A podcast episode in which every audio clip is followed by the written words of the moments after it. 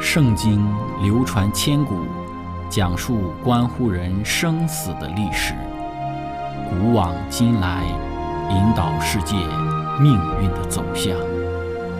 圣经历经风雨，见证真爱永恒的真理，惊天动地，拯救堕落罪孽的生灵。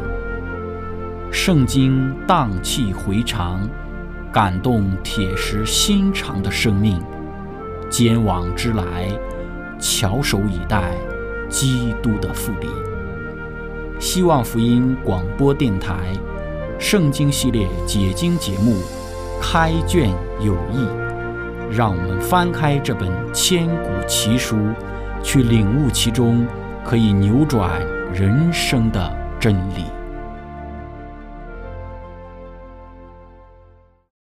亲爱的听众朋友，平安！欢迎您收听《圣经解经》节目《开卷有益》，我是您的朋友志成。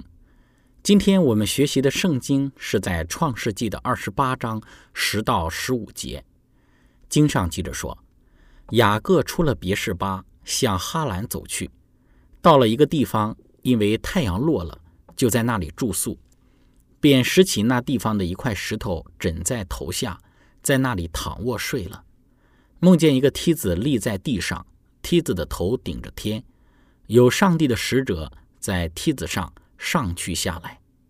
耶和华站在梯子以上，说：“我是耶和华你祖亚伯拉罕的上帝，也是以撒的上帝。我要将你现在所躺卧之地赐给你和你的后裔，你的后裔必像地上的尘沙那样多，必向东西南北开展。”地上的万族必因你和你的后裔得福，我也与你同在。你无论往哪里去，我必保佑你，领你归回这地，总不离弃你，直到我成全了向你所应许的。亲爱的朋友，今天我们一起学习的主题是逃亡之路。开始学习之前，我们一起聆听一首诗歌，看见神的爱。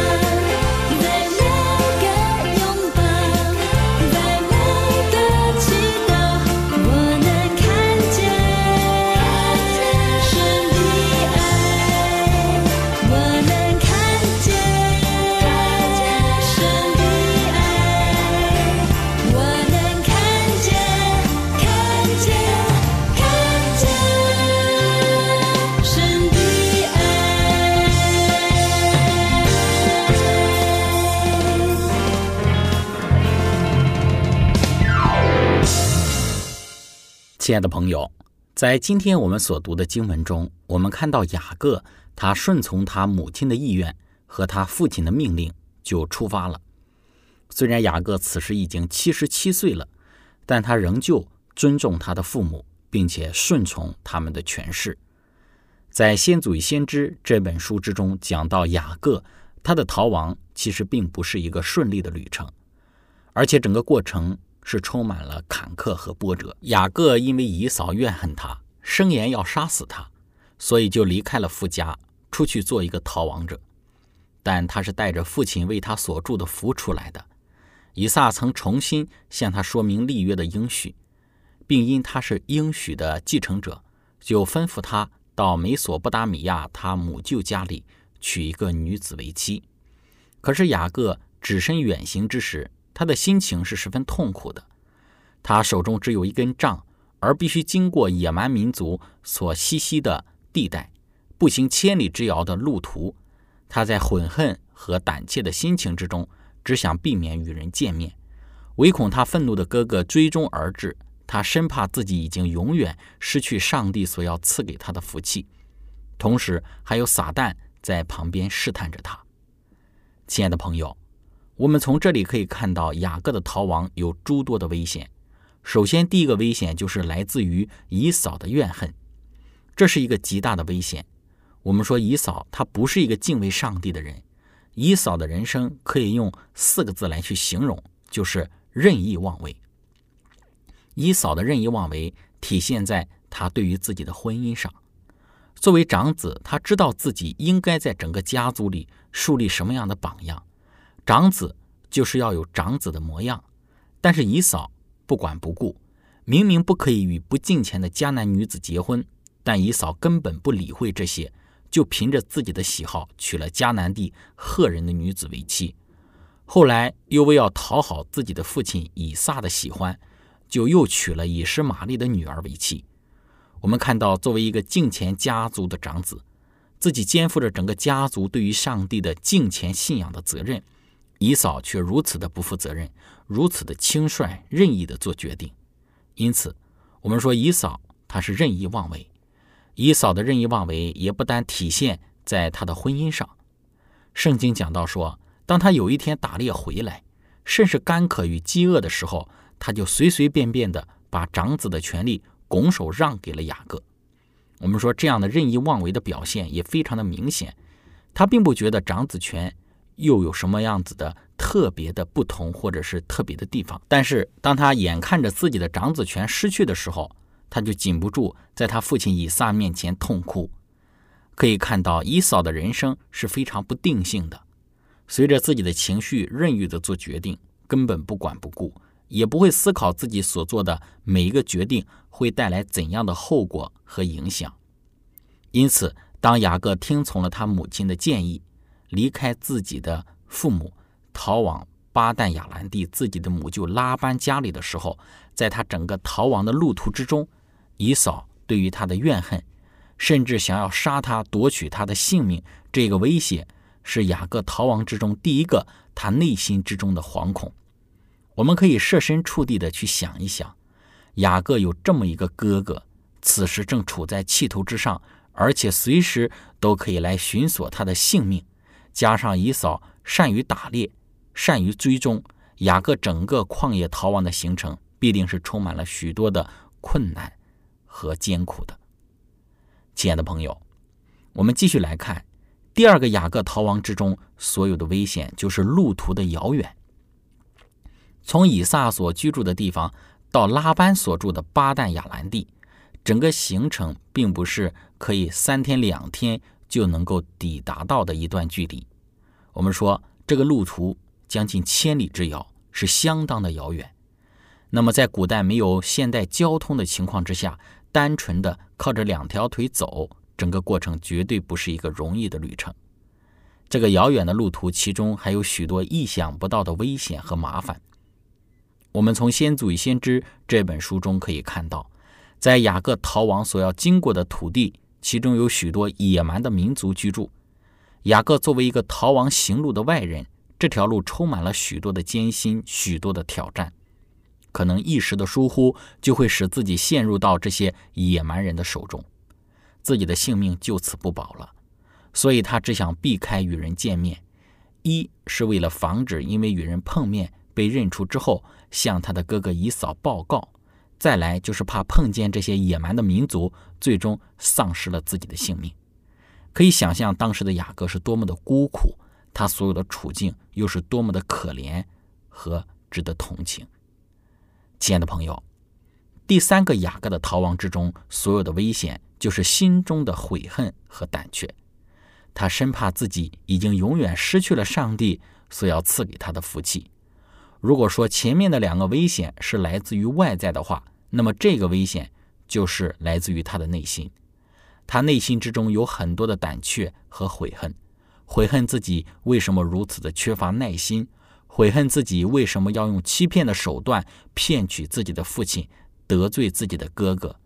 悔恨自己为什么要用自己的方法去成就上帝的旨意，悔恨自己为什么不再等一等，怎么就贸然的做出这样的举动和决定？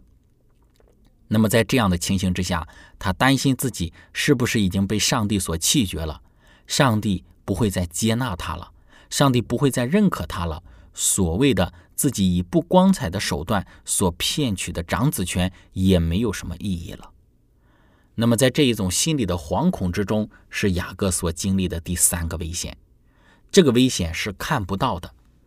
以扫因为怨恨而进行的追杀，所经过野蛮人的土地，这一切对于雅各而言是非常危险的。但是，比起他此时内心之中那看不见的惶恐和危险，这种的危险给雅各的心理所造成的压力更大，内心之中的恐惧更深，也最让他难以承受。亲爱的朋友，第四个雅各逃亡之中所遇到的危险就是撒旦的试探。当雅各在面对以扫的怨恨、野蛮人的出没以及内心里的悔恨和胆怯之时，众善的仇敌撒旦就会在雅各的内心之中摆下试探，强调雅各的人生是无望了，雅各的未来也不会再有未来了，上帝也不会再承认他就是那亚伯拉罕家族里属灵的长子了。也不再认可他所做的一切了，因为雅各他犯罪了，因为他明显的做了上帝不喜悦的事。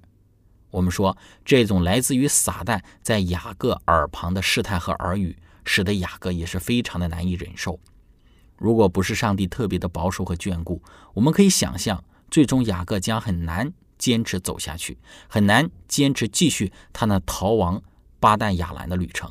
可能在整个旅程还未完成之前，就结束了自己的生命。撒旦常常就是如此，在那些犯罪了的、失败了的人的心中进行试探和诱惑，让人感到自己是没有希望了，看自己是一个被彻底的被上帝所弃绝的一等人。撒旦仇敌的试探也加增了雅各他逃亡路途的艰难，使得他更加的愁苦沮丧，丧失希望。虽然雅各欺骗的行为是他自己的选择，但是撒旦在整个事情之中对于雅各的试探和引诱也是不能够被忽略的。当雅各失败之后，撒旦会继续的做工，让他最终彻底的丧失希望。这就是撒旦所常使用的伎俩。亲爱的朋友，第五个雅各逃亡之中所遇到的危险，就是他内心的孤单。在雅各的逃亡之中，他没有伴侣。整个行程之中也无任何的同伴与其相符，孤单是雅各逃亡之路的关键词。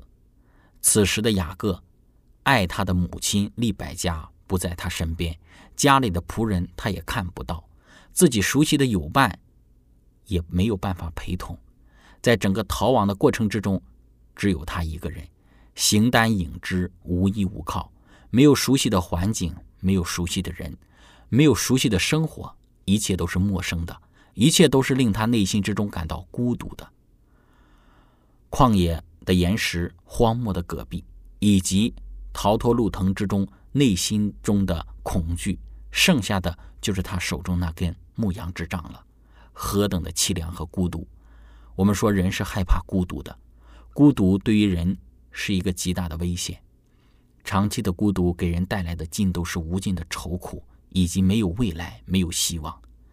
当雅各在这一场的逃亡之中，孤独会一直伴随着他，不单单是在他逃亡的这条路上，他的孤独伴随着他，没有人体会他的心情，无人理会他的心理，也不会有人听他的心声，聆听他内心之中的愁苦。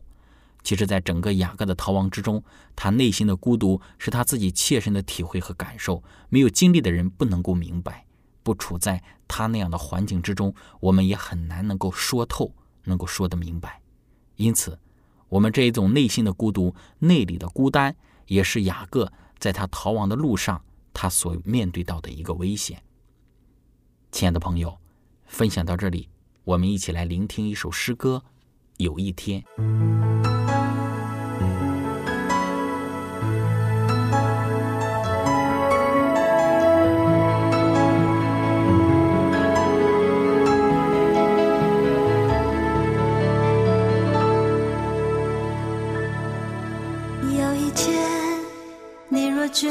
失去勇气，有一天，你若真的想放弃，有一天，你若感觉没人爱你，有一天，好想走到谷底，那一天，你要真。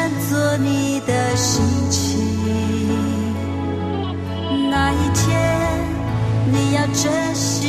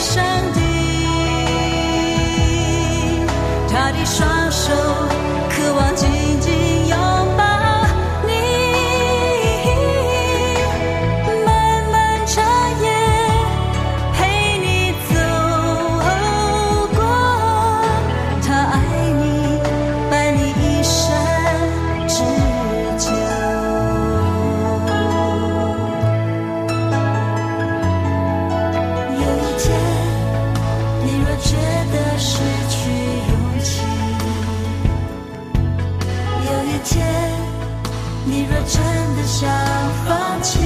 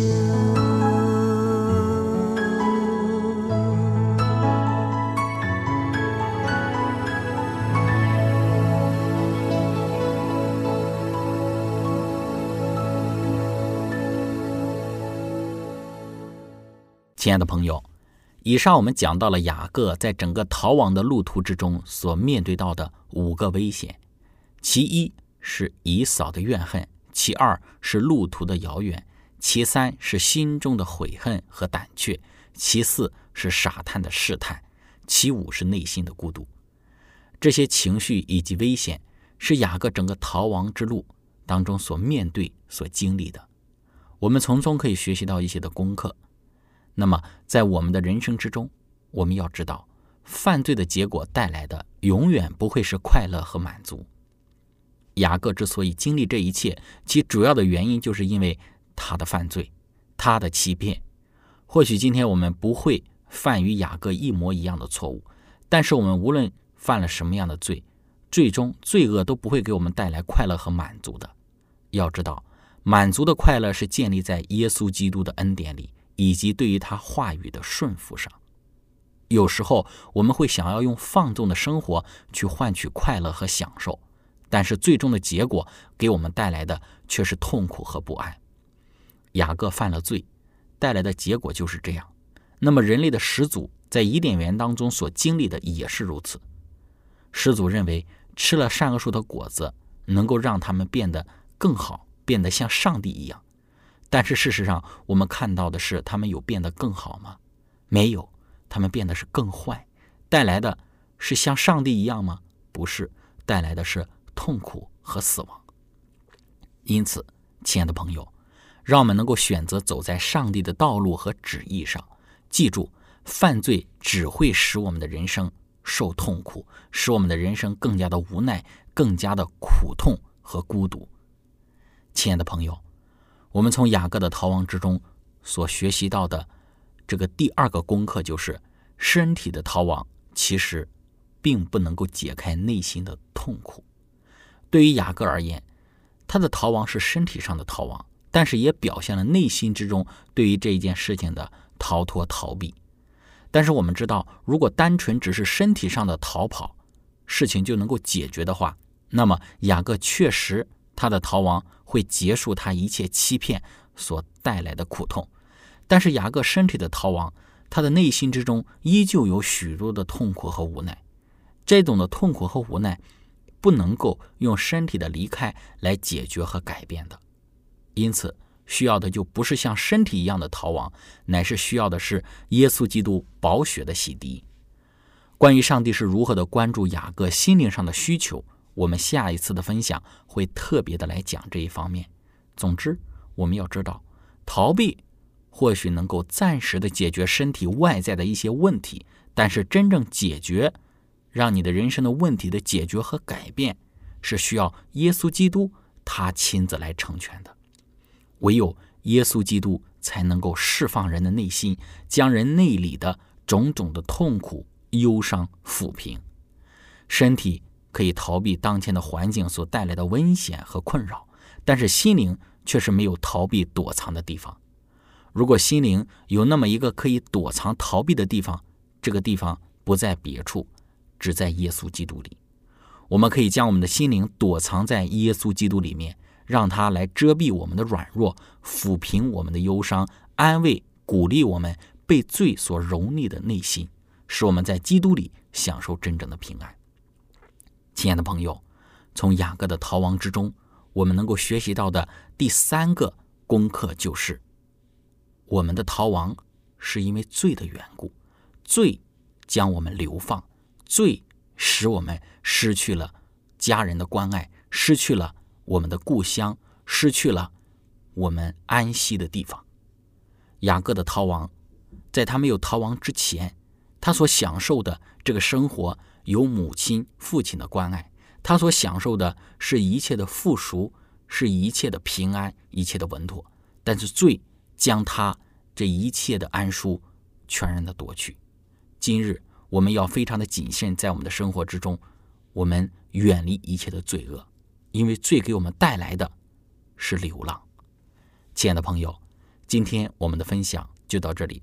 最后，如果你想与我们有更多的互动，欢迎您写电子邮件给我们，我们的电邮地址是 z h i c h e n g at v o h c 点 c n。感谢您，愿上帝赐福您，我们下次节目再见。